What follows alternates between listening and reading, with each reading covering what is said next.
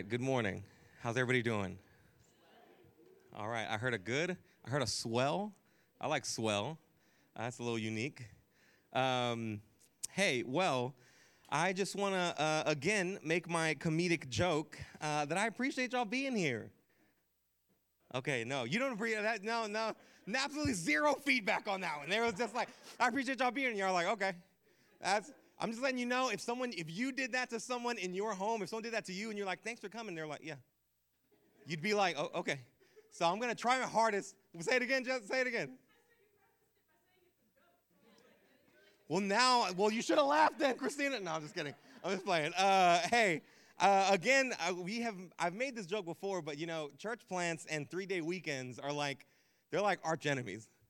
You know, they are. They're like arch enemies. Like a three day weekend comes and you're on the planning, you're on the, the calendar, and you're like, well, just, you know, there's this feeling, I should say, of just like, well, just write that one off. And it's not. You're here, and I thank, I'm thankful that you're here. That's what I'm trying to say. I, I appreciate y'all. Not joking. All right. Uh, before we start here, I do want to put on a timer because uh, I like to talk, and uh, I like to talk more than you like to listen. So let me go ahead and put this on so that we can uh, I can, you know, track with what's going on here.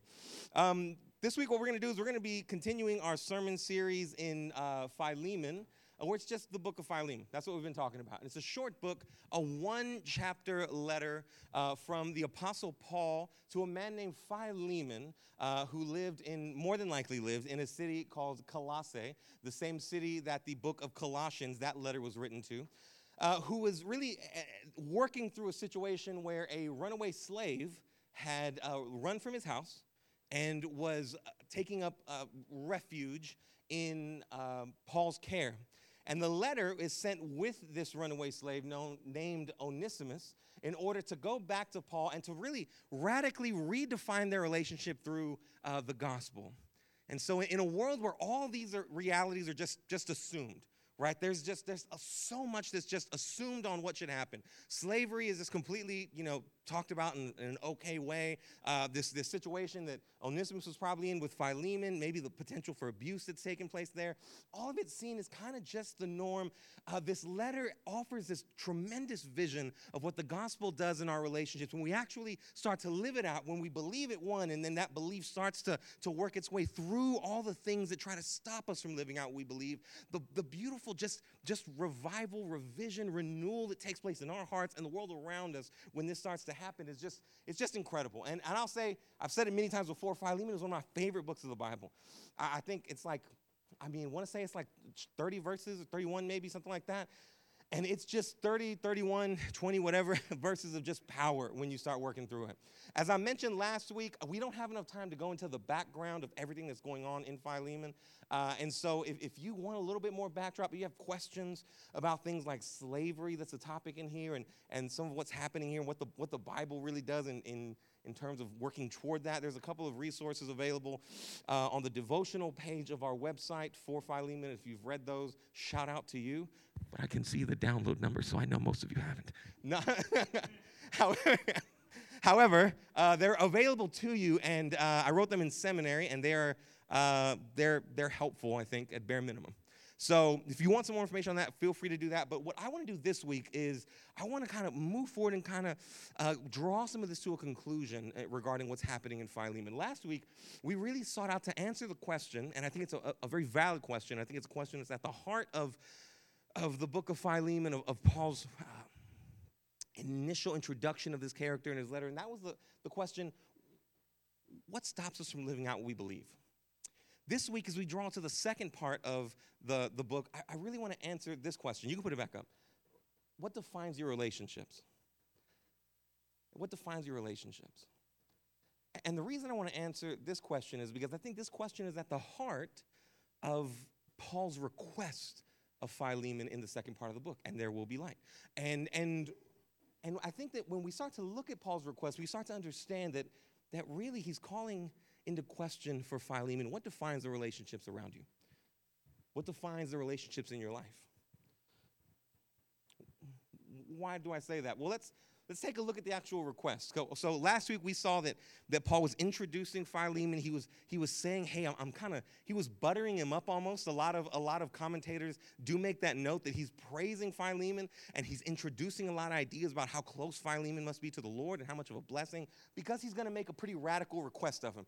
And that request comes in verses 15 and 16 near the, the middle of the book, Paul, uh, kind of uh, in a climactic moment, says, For perhaps this is why he, that is Onesimus, the runaway slave, was separated from you for a brief time, so that you might get him back permanently, not no longer as a slave, but more than a slave, as a dearly beloved brother. He's especially so to me, but how much more to you? both in the flesh and in the Lord. And so a lot of Philemon is building up to this moment. It's building up to this moment where Paul is going to, through a single, single observation and a single request, is going to throw in flux, is going to challenge, is going to call into question how Philemon defines his relationships how he defines his relationships with Onesimus, but also it's going to call into question how Philemon defines what defines Philemon's relationship with the culture and the world around him. Uh, talking about this, uh, this specific verse, again, um, Marianne Meye Thompson, uh, an incredible writer and theologian, uh, she said this about this specific line Paul did not write the letter to send a runaway slave back to his master or out of any convictions regarding the abiding validity of the institution of slavery uh, and the importance of keeping the social structure intact. Rather, he wanted to bring Philemon and Onesimus together on a new footing established by the reconciling work of Christ, a topic to which he, Paul devotes considerable space in other epistles, other letters. So, what, what is she saying? She's saying that he's not sending Onesimus back because it's like, well, I guess it's the right thing to do. I mean, like, that's his master. He's sending Onesimus back. Paul has had Onesimus in his care. He's sending Onesimus back to Philemon, really for the purpose of saying, we're going to really put to, put to paper, put to the test this thing that we talk about all the time. I write letters and say that there's no more female, no male, no slave, no free, no Gentile, no Greek, uh, no, no Hebrew. I say all this stuff, but when the when when it when you know rubber hits the road, all of a sudden I got a runaway slave coming to, coming to say, hey, can I stay with you because things are rough back home?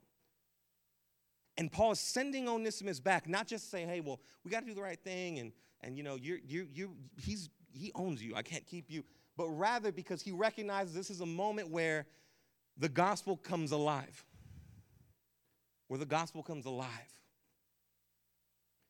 But he does it, he does this, right? Through this request that, that in, a, in, a, in a swift, just like slash of the pen, calls into question, right? Philemon's, Philemon, I told you, y'all gonna hear me say this 58 different ways this, this morning. Um, his relationship with others and his relationship with culture, and most importantly, what defines them. And he, in essence, in this request, is saying, Hey, I want you to redefine your relationships, with the most important thing in any relationship being the work of Jesus the work of Jesus, the reconciling work of Jesus, what he's done in his life, his death, his resurrection. I want this to be the defining factor and characteristic in every single one of your relationships. The ones with other people, the ones with the rest of the world, all of them will be defined. They will be, be, be overly submitted, right, to the work of Jesus, what he says, his ways, his view, his vision of the world. That's what I want you to do. The thing is, I think for a lot of us, that sounds absolutely crazy because that's hard. Let me, let me ask you, who here, is, who here has done that absolutely? All right, I'm thankful there's no, there's no fools or liars uh, at the moment. We may be fools or liars for other things, but at least in this area, we, we're, we're well enough to know, like, nah, I don't think I got that down. Because relationships are so much more than just our feelings to something. There's so much more than just our feelings. Right? When we hear someone say, hey, I want you to, to, bring your relationships and to really submit them to the gospel, define them by the gospel. It sounds like, okay, that sounds reasonable. But once we start to dive into relationships, it becomes overwhelming because we realize exactly how much has to be submitted to the gospel, how much has to be submitted to Jesus to just get one relationship defined that way, much less all of them, much less my relationship with a bigger structure like the culture or the world around me. Why is that? Again, I think it's because there's so much more to relationships than just my feelings. Let, us take a, let's take a short example, right? Let's say a personal relationship, and you can insert your relationship with a person you decide in here.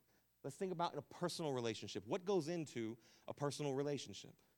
Right? If in the center is the personal relationship and surrounding it are all the things that contribute to that relationship, just in a short list, where people tell me all the time, don't put too much up there because I can't see it, right? Like, and, and, I mean, a lot of y'all, y'all are all like, hey, hey, that's a, the text is a little too small, so I can only fit so many things on here.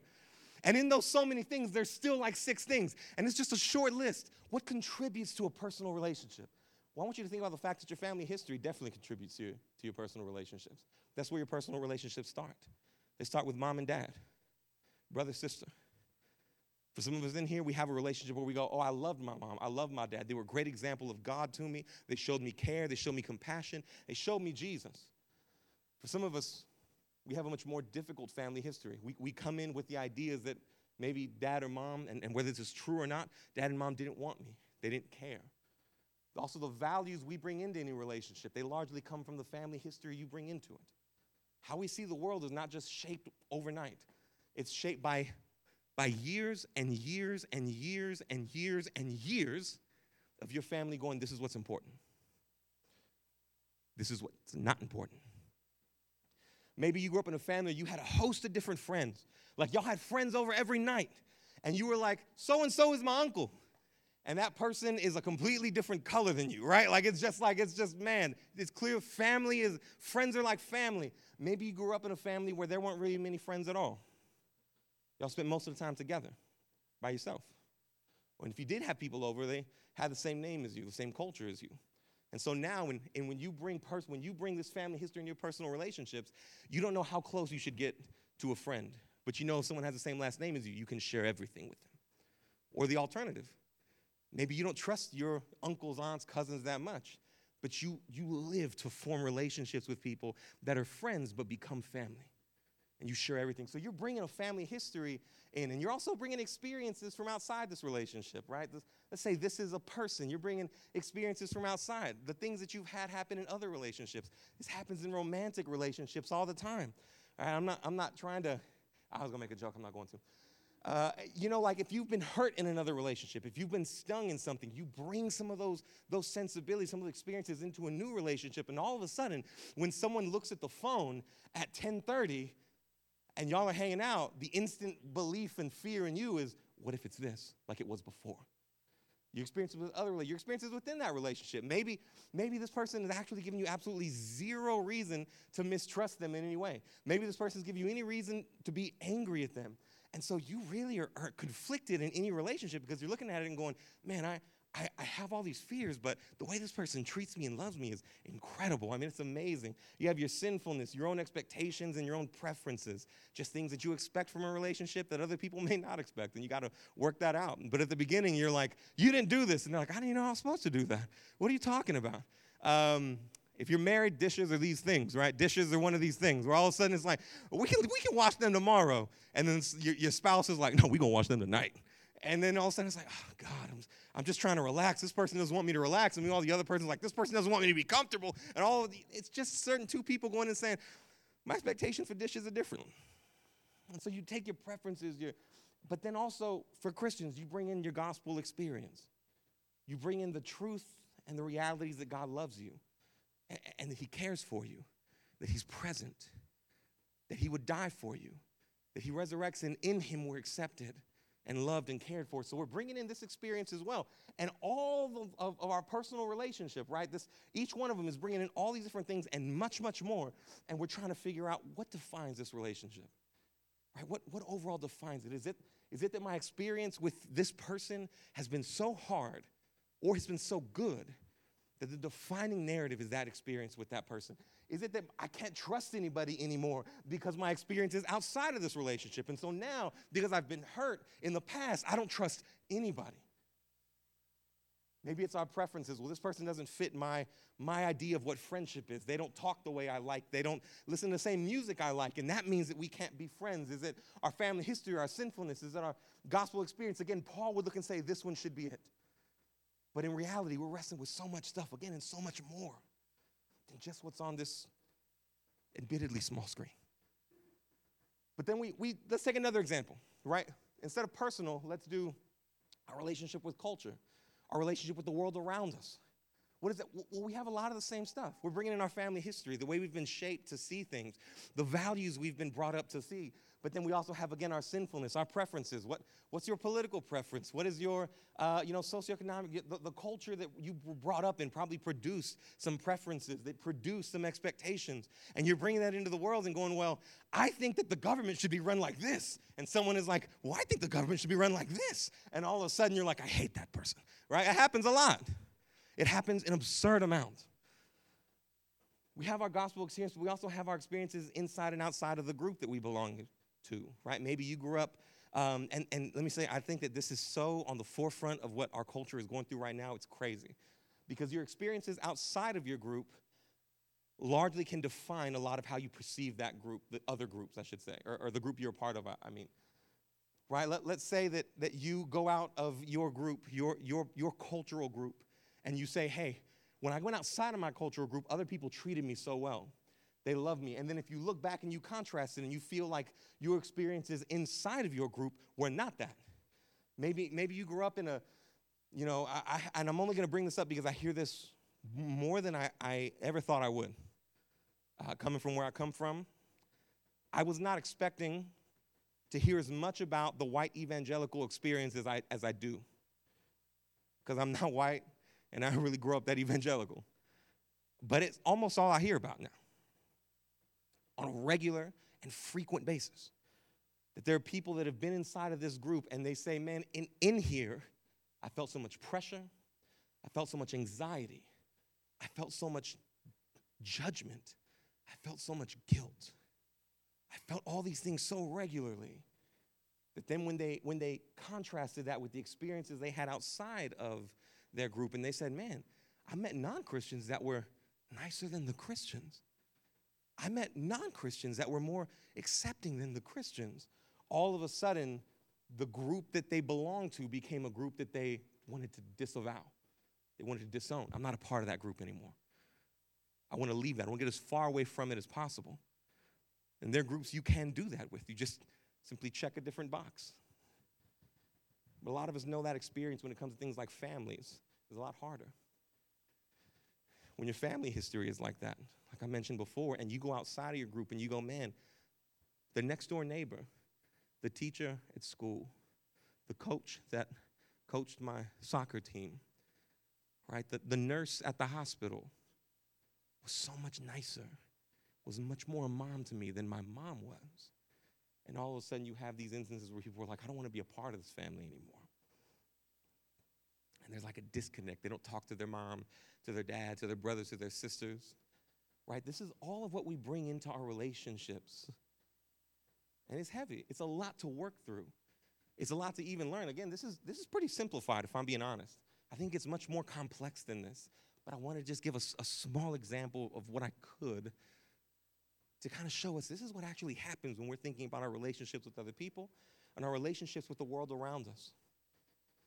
And here, Paul is doing this incredible thing. He's saying, hey, all these experiences, all the experiences that you have, whether they're with another person, whether they're with yourself, whether they're with a cultural group, whether they're the group you belong to, a group that you don't belong to, whether it's your family, whether it's the own wrestling match you have with the sinfulness that's inside of you, whether it's your preferences and your expectations that you feel like are getting met or you feel like are not getting met, all that I want you to do, Philemon, what I want you to do as you bring back Onesimus to you is I want you to place this one over everything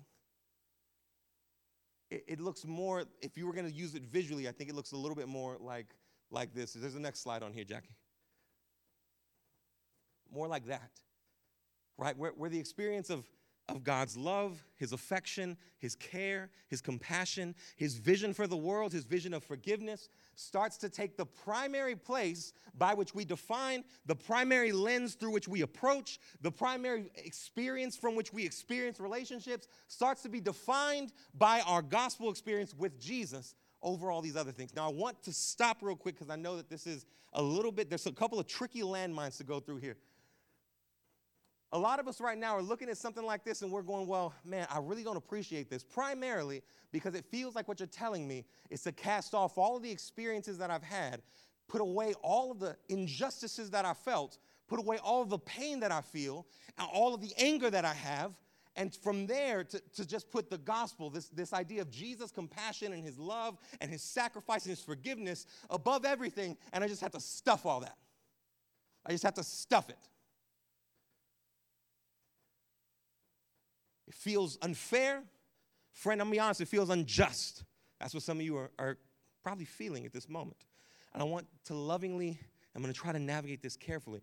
I wanna lovingly tell you, I don't, I don't think that's true. I don't think that's what Paul's saying. I don't think that's what I'm trying to say. I don't think. The Bible takes justice extremely seriously.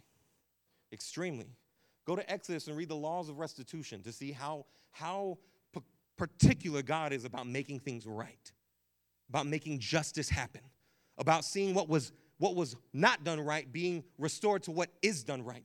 The issue with our feelings versus the God of the Bible and the scriptures itself is that oftentimes we take our bitterness and we confuse them with justice and we think they're the same thing. And they're not.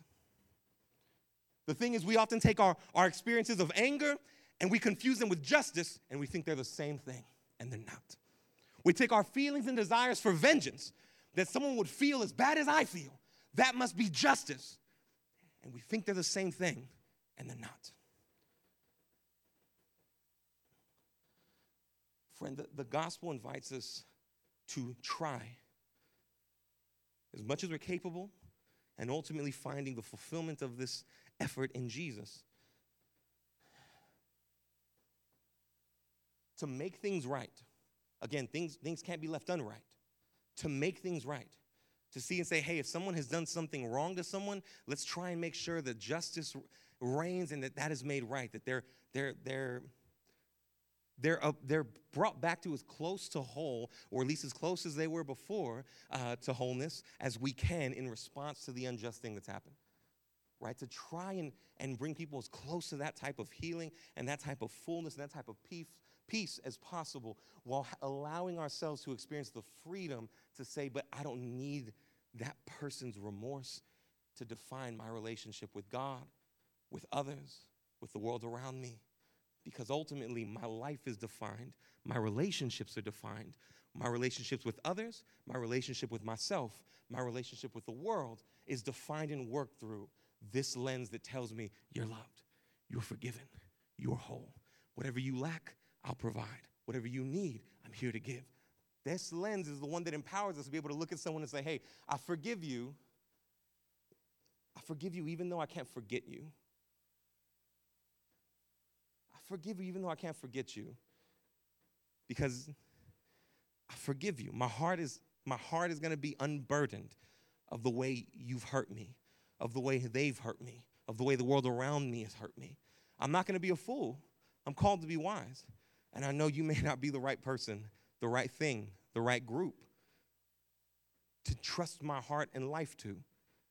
But I'm not going to let myself be burdened by your dislike of me, by your injustice or action toward me, because there's something much better that I can define my life by the work, the life, the death, the resurrection of Jesus. That's what Paul's inviting Philemon into, right? Like, define this relation. I know that you're mad at Onesimus. I know you're mad. I know you thought you were probably being fine. Then you woke up one morning and you were like, Where's Onesimus at? And all of a sudden, he's showing back up with a letter from, from me, from Paul. I know you're mad at him. I know the culture and society around you is looking at you and going, hey, that calls for some justice. That calls for, you know, my joke is that calls for some Old Testament justice right there. That, then you need to be forceful. They lived in a world and a society where when people, when people disagreed with the government and said, you should treat us better, the response from the Roman government was, we're going to kill you. That was the Pax Romana, the Roman peace. If you had anything negative to say about us, if you had any, any uprising, any feelings to try and revolutionize, I wasn't going to have a dialogue with you. I was going to shut that mouth up. That's what every Roman government did for centuries at this point. And I'm sure the same expectation was placed on Onesimus. Hey, You want to shut that up? Make sure they know never run again. And yet, Paul comes here and says, hey, that's all of that around you is not how I want you to define your experience with Onesimus right now. I want you to define it through the fact that I've loved you, I've forgiven you. And while you were enslaved to something worse, I paid the debt to free you so that you could follow and know Jesus. That experience, the gospel at work in your life, is how I want you to approach this man. And yeah, you may have all these things in your ears that say, oh man, like that's not cool. Onesimus is foul. He's trying to like Maybe he's trying to badmouth you. Maybe he told Paul all your business. Maybe you feel like all your stuff is out there. Maybe it feels like everyone around you is like, man, you should beat that boy until he doesn't know which way is left and which way is right so that he never runs again. And all of a sudden, Paul's going, no, no, no, no, that's not, that's not okay either. Because the way you relate to the world around you, I want you to submit it to the ways of love and compassion and forgiveness that, that I bring in order to work through them, right? This, this is what's happening here. And we can't even, it seems like four verses from 12 to 16 that are pretty chill, pretty, pretty compact, pretty straightforward. But when you put yourself in Philemon's shoes, it's a challenge. It's hard. It asks you to redefine and to revision everything that you know in order to submit it to this new way that Jesus offers and invites us into. But let me, let me tell you something. I think that what's encouraging about this is that, and I don't have enough time to go into this in detail, but I want to mention it shortly, is that this wasn't a request that Paul was making so that he wouldn't do himself. Paul wasn't asking Philemon to, to do anything that he hadn't done. In fact, the verses that we read today, going back to verses 8 and 9, actually show a progression in Paul's thoughts that are pretty powerful. It's going to be the next slide, Jackie right? As, as you, you've heard Paul say, follow me as I follow Christ. And he, he does exactly that in this. And in verse 9 and 10, we see a change in Paul's language when it comes to Onesimus. While Onesimus would have commonly been known as a slave, they would have used his name, they would have, they would have just called him a slave or called him his name. Paul all of a sudden starts using a lot of different language for this man. He says, I've become his father, and he's become my son. A Roman citizen if you read a bit of the background about Paul that I, I, that's available to you in some of those introductions, a man that was more than likely off, pretty well off in Paul. His nephew literally just decided one day, I'm going to talk to the Jerusalem council because Paul's family was probably in like that. A man that was well off and, and, and viewed highly in his culture to look at a slave and say, That's my son. What a powerfully beautiful redefinition of relationship between a slave and a free man. No longer are you a runaway slave and I'm your refuge, but through what we've done in talking about this Jesus, based on what you've done in accepting him, you're following him. We believe the Spirit is at work in a way that's powerful and goes beyond what I can see with my eyes, goes beyond what the culture around me can tell me about my relationships, goes above and beyond what even my feelings may communicate to me. And they tell me that now, because of what I've done in following Jesus and because of what Jesus has done in me and in others, no longer am I a stranger, no longer am I a foreigner, no longer am I a slave and he a master, and me a master and he a slave, but now I'm a brother, I'm a sister, I'm a, I'm a, I'm a mother, I'm a father. And Paul starts to use this language that would have definitely rattled someone like Philemon when looking at his slave. And now the very person that just in verse 6, I think a minute ago, said, I actually, you owe me your spiritual life. In other words, I'm your spiritual dad. Now the runaway slave being sent back to him is also, also the son of Paul. The runaway slave left a slave, but in the eyes of the king, the redeemer, the savior, came back a brother whether Philemon was going to acknowledge it or not. Not just spiritually, but literally. Literally. Paul was saying, That's my son. You're my spiritual son. I'm your spiritual father. I discipled, I brought you to faith. Y'all are actually brothers, beloved brothers. So Paul changes his relationship with, with the slave Onesimus, and then he lays down his preferences. In verses 13 to 14, he says, I, I want you I wanted to just keep on Onesimus, to be honest. I'm locked up right now, and to be honest, Onesimus would have been extraordinarily helpful to me. He would have been super helpful. He already was serving, and, and, and I was like, man, uh, my preference was to keep him. And then he says, but, but I don't want to do anything to violate you. So I'm sending him back. Sending him back in hopes that y'all can be restored in a way that completely redefines how you live right now. So Paul lays down, he, de- he changes his how he perceives and understands relationships. He lays down his preferences in the way he would want to treat Onesimus, and then he comes back uh, to Philemon and says, Now I want you to do the same thing. I want you to do the same thing.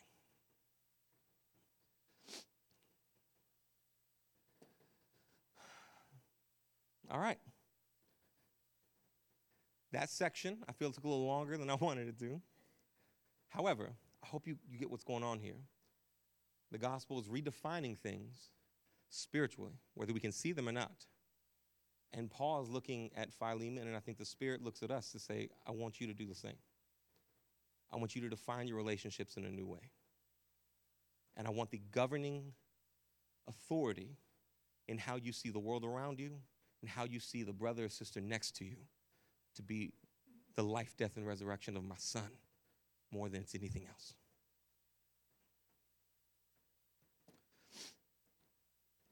So, as I say most weeks, that's the end of the sermon. That's it. Go out there, just do the hard work of redefining your relationships, and that'll be it. And you come back next week extremely angry at me and discouraged at God. Or maybe discouraged at me and angry with God. Maybe angry at both of us and discouraged with no one. However, I don't think, I don't think that is the end. Because let me, this is a process that I think has been going on for hundreds of years. Hundreds, thousands of years before Jesus' time and thousands of years before Paul's time. It was an invitation to treat people well, to be an example of what following God looked like, all through the Old Testament. The, the, the theme of the people of Israel in the, in the Bible was literally supposed to be that they were actually supposed to be the nation of priests. They were supposed to be the people that showed the world around them the kind of grace and love that God showed them so they could be a testimony of God's character all around them. And yet, over and over and over again, they fail. You probably feel a lot like you and a lot like me. So, what makes the Christian and the Israelite from thousands of years ago different? If the same request is being made, the same challenge is in front of us, what makes it different? Uh, I think Luke 22 makes it different. I think Luke 22 makes it different.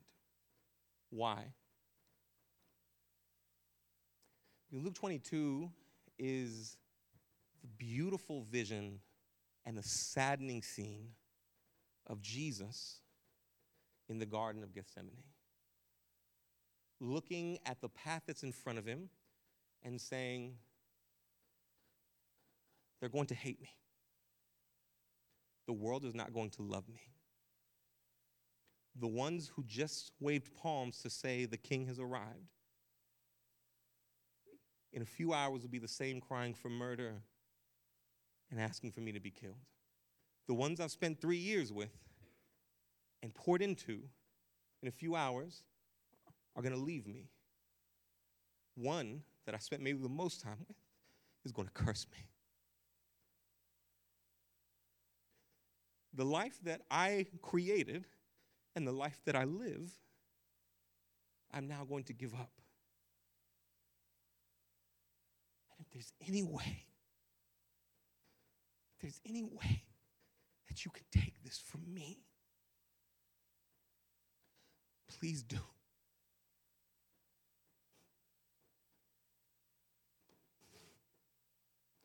But nevertheless, not my will be done, but yours in other ways. Nevertheless, my experience with you, the loving, compassionate, just Heavenly Father, will be the one I entrust myself to, even in the midst of all the dark, broken anguish that's around me. And he gets up and he's arrested, and Peter chops some guy's ears off. And he heals that guy. He heals the, he heals the guy that was coming to arrest him. That, that Peter tried to defend Jesus and, and hurt him. He heals him.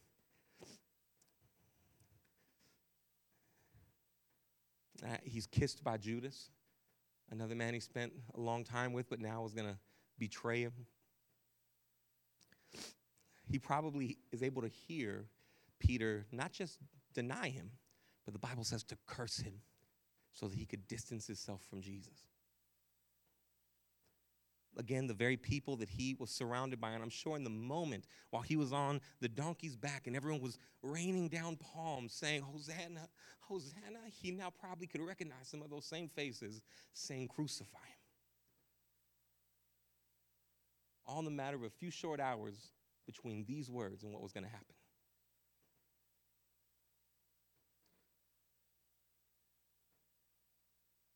And the thing is, friend, I don't think Jesus is a good example.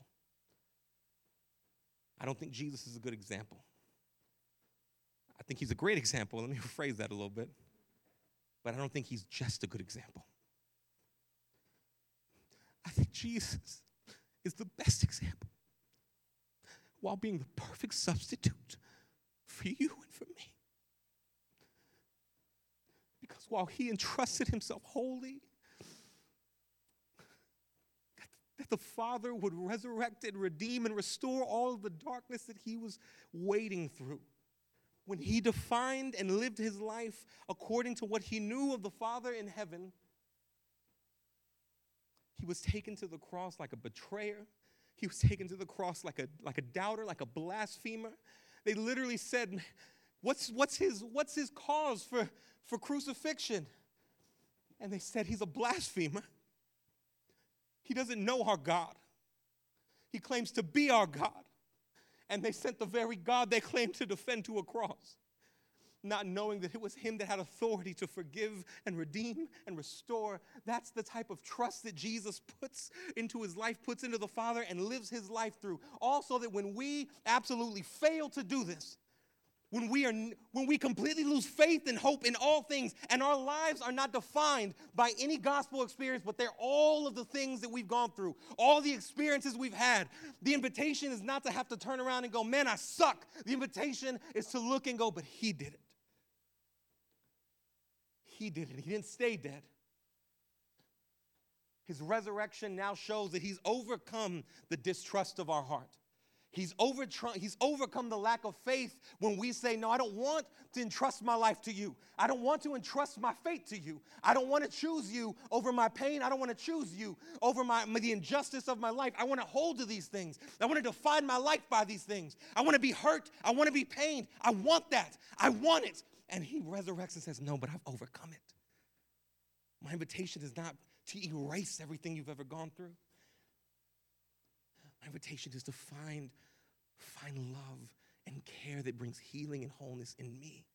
Not to forget it, but every moment, not to look back and go, I missed, I missed the mark, but rather to continuously come back and go, man, I found myself in him again. I found myself in him again. And because he's resurrected, he keeps sending me out. It's not like I come back and he's like, we got to do a whole class again. Oh man, we got to go through a discipleship group again. We got to figure out how to do this stuff again. No, he comes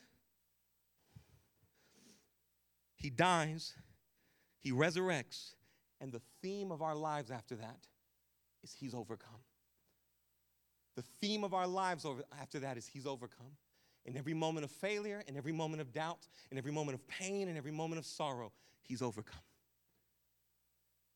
Again, you don't forget, I don't want to keep, I don't want to make that into a thing that you feel. That idea has hurt a lot of people and, and, and perpetuated injustice in ways that I think is extraordinarily unhealthy, extraordinarily hurtful, quite frankly, could, could be verging on evil.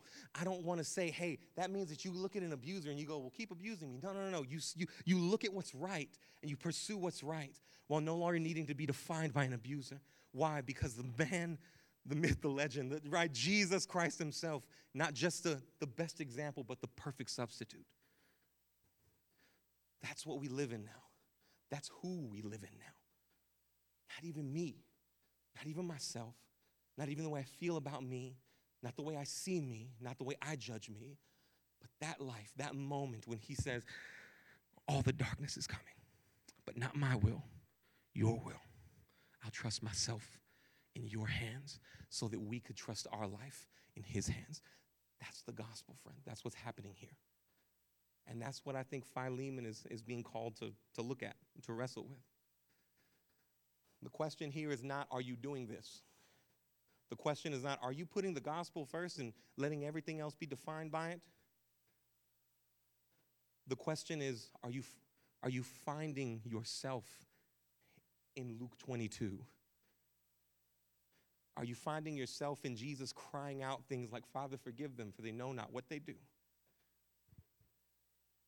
Are you, are you finding yourself in, in this man's life and in what he's done and in how he sacrificed and in his new life? Are you finding yourself in that? Because that will be the only means by which anything else begins to submit to the gospel when you find yourself in him, when you find yourself in those things. Any other place, any other thing you find yourself in, any other thing that defines your relationships, your relationship with others, your relationship to culture, your relationship with yourself, putting the gospel first and putting everything on the bottom will sound absolutely crazy. It will sound nuts. When we find ourselves in Him, in His life, in His death, in His resurrection, it, it, doesn't, it doesn't seem crazy. Man, it seems preferable. It's like, God, I want that. I want that. I want to do that.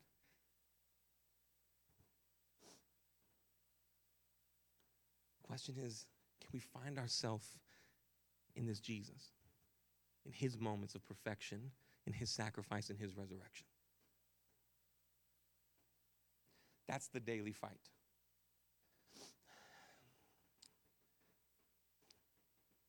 A couple of practical examples and how to, uh, or suggestions we're going to apply that and try to figure out how to do it together. Um, I think a couple of things that I would want to encourage you to do. One is, is I would want to encourage you to learn yourself. Friends, a lot of us don't know what, what needs to be fed through the lens of the gospel because a lot of us don't know what is feeding into anything that's going on in our lives. We have very little understanding of what's impacted us, what's shaped us, what makes us angry. We fly off the handle because it's like, man, that, that, some, that did something inside me. That triggered me. That's like the word, right? Like that triggered me. We have no idea why it triggered me. We just know I'm triggered, and we think that the trigger must be the right thing. That the trigger is evidence that the, that the, the, the feeling was right, that, that, that I'm right in being angry, not knowing that maybe an ocean of stuff in your life that's contributing to that, that's, that's pushing you to feel that way, that causes that trigger. You have to learn you. And maybe that's through counseling, maybe that's through like discipleship, maybe that's through like, like your own time meditating, looking back on your own heart, your own life. And sim, I have a couple of, of tools. They're not, again, I don't think that this replaces something. I'm never going to be the guy that's like, oh, what the church gives you can replace something like the, the, the common grace of counseling or therapy. I'm not that guy. Uh, that the, the Lord works in, in a therapy session as much as he does at an altar call, let me tell you that. But uh, I have a couple of things I in seminary that, that can help maybe identify high and low points in your life that may have contributed to the way you see yourself. Stuff, stuff like that is helpful, but learning us, learning ourselves is so huge. And then from there, learn Christ. Learn Christ, friend. Learn him as he looks at the face of darkness and says, I, I, Your will be done, not mine. And then lovingly forgives people, lovingly cares for people, builds people up, looks at a woman who's thrown in front of him because she's in adultery, and he's like, Who condemns you? I don't need, like, just learn him. Just learn him. See him. Be with him. Pray to him. Read about him. Share time with people who show you it. Just, just learn him. Learn because having a vision of him, vision of him will answer so many of the questions that our heart not all of them, I can't guarantee that, but man, learn Him. And from there, uh, work out the difference in community. Learn you, learn Him, work out the difference with godly community. If you want to work out the difference on your own, I promise you, I promise you. I don't care what the, the, the guy that's going through deconstruction right now tells you. I don't care what, and I'm not even fully hating on that. Like I said, I think there's some godly characteristics to, to eagerly desiring to know who God is and, and removing the things that prevent us from knowing that. But I don't care what that person says, what philosophy says, what your university class says. I don't care what you know your, your mom says, your dad says, your, your friend at work says. Working out the difference between who God is, who Jesus is, and who I am by myself, it never leaves me burdened and angry. It leaves me angry that I can't figure it out. It leaves me angry that I failed again. It leaves me forgetting that He's gracious and loving. It leaves me completely by myself with my own failures looking at me in my face. And very, very rarely do I successfully apply the gospel to myself the way my boy, my homegirl, my wife, my family, my community, the way they will. Very rarely. The human condition is not one that says, hey, I'm completely fine all the time. The human condition is one that sees the depths of what we're going through and tends to respond by making up all kinds of stuff. And so don't learn you, learn Christ, work out the difference in community, friend. If you don't work out the difference in community, I'm telling you, it's going to be hard. So, what defines our relationships? Our experience in the gospel, our other experiences, our family history, or whatever you, you put in there? No. He defines it. And what you know of your relationship with Him with Jesus. Let's pray. Father, thank you so much for this morning. Thank you for the truth of what you've done on the cross. Thank you for the truth of what you've done in our lives. Thank you that you are not just a good example. You are not a great example. You are the best example, but you're likewise the perfect substitute. You believe when our faith is, is nowhere to be seen. You trust when our heart is filled with doubt. You care when our heart is filled with bitterness. You love when we are just loveless.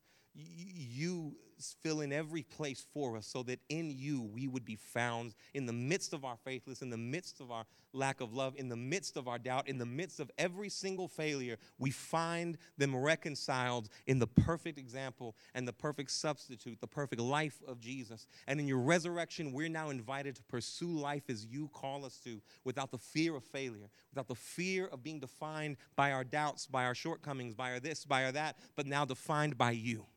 You are my def- definition. You are our definition. Help us to seek you. Help us to know you. Help us to cling to you. Help us to abide in you. We love you. We thank you. In Jesus' name, amen.